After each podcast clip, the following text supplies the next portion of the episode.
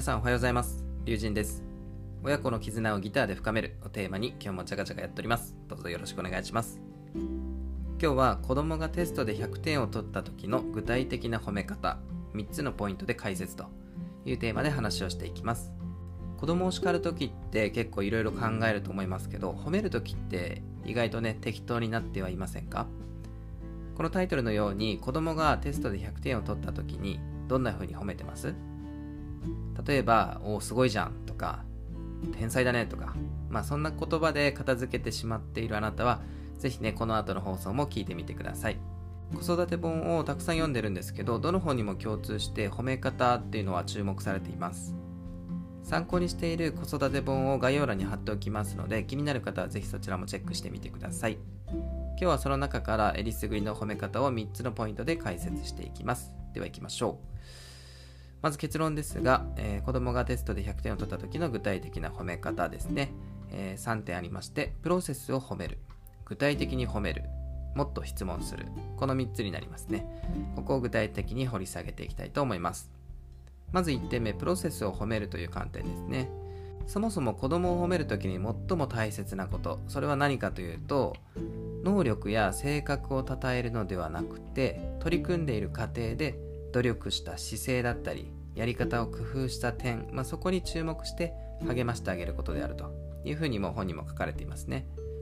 だからこそ普段の頑張りを見てあげるっていうことが重要になってきますね。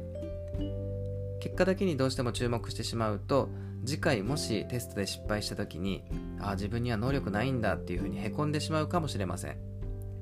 それがプロセスを褒めるようにしていけば次は違う方法を試してみようっていうふうに前向きになれるんじゃないかということがね考えられますね。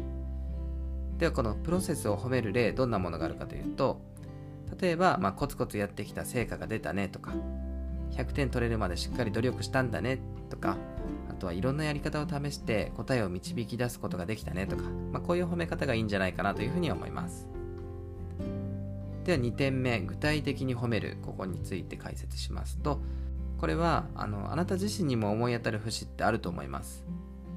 例えばそのビジネスの中でプレゼン資料を作ってきた時なんかにおおすごいねいいねっていうふうにあの上司から言われてもそれって全くテンション上がりませんよね。そうではなくて細かいところにまで気を配ってるのがよくわかるしすごくわかりやすかったよっていうふうに少しでも具体的に褒めてもらえる方がきっとね気持ちがいいはずです。これはね子供にとっても同じですよね。そして何よりも具体的に褒めてもらうことで次も頑張ろうっていうふうになるわけですよ。まあ、どんなふうに褒めるかっていうのもすごく大切なんですけどもまずはすごいをやめることがね最優先じゃないかなというふうに思ったりしてます。じゃあ具体的にどんなふうに褒めるかというと例えば一つ一つの問題に丁寧に答えているねとかあここが重要だと気づいたから線を引いてるんだねとか、まあ、そういう褒め方がいいんじゃないかなと思います。最後3点目、もっと質問するですね。これ褒め方というよりも質問ということになりますけども、大切なのは100点という結果ではなく、それを受けて子供自身がどう感じたのか、まあ、ここがね、すごく大切なんですけども、まあ、つまりはその親がどう思うかってそれほど重要ではないんですよね。なので、まあ、子供にとってまどう感じたのかというところに注目してみましょうということで、まあ、質問する上でもポイントが一つありまして、それ何かというと、オープンクエスチョンを選ぶことになります。100点取って嬉しかったって聞くと、もうこれはいかいいえでしかないですし、まあおそらくはいでしょうっていうことで、こういう質問ではなくて、会話のキャッチボールができるような自由回答式の質問をするように心がけるといいかと思います。その質問から生まれた会話のキャッチボールの中で、さらにそこのプロセスを深掘って、えー、具体的に褒められると最高だなというふうに、えー、考えます。ではもっと質問する例を挙げておきますと100点取ってどんな気持ちになった？とか一番頑張ったところはどのあたり？っていうふうに聞くのがね、えー、意外といいんじゃないかなというふうに思います。というわけで今日はね3点話をしてみましたがまとめていきますと、えー、子供がテストで100点を取った時の具体的な褒め方3つのポイントはプロセスを褒める具体的に褒めるもっと質問するという3点ですね。ついついね、あの叱り方の方にね、注目してしまいがちですけど、褒め方についてもぜひ一度見直してみてください。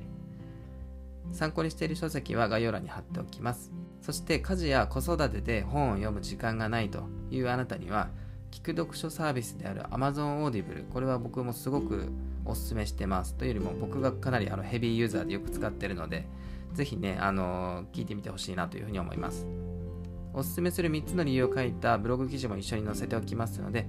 気になる方はぜひそちらもチェックしてみてください。今ならね無料で1冊もらえるので、えー、いいかと思います。今日の放送に合わせて聞きたいものとして、えー、雑に褒めると良くない3つの理由という放送もあります。これもね一緒に概要欄に貼っておきますので、えー、ぜひチェックしてみてくださいと。いうことで今日はこの辺で終わりにしたいと思います。僕のチャンネルでは親子の絆をギターで深めるをテーマにギター、育児、健康の3つの軸で情報をシェアしていきます Twitter、ラジオ、YouTube、ブログと幅広くやっていきますのでどうぞよろしくお願いしますまたこの放送が良ければ高評価、チャンネル登録、ぜひよろしくお願いしますということで終わりにしたいと思います。以上、リュウジンでした。次の放送でお会いしましょう。バイバイ。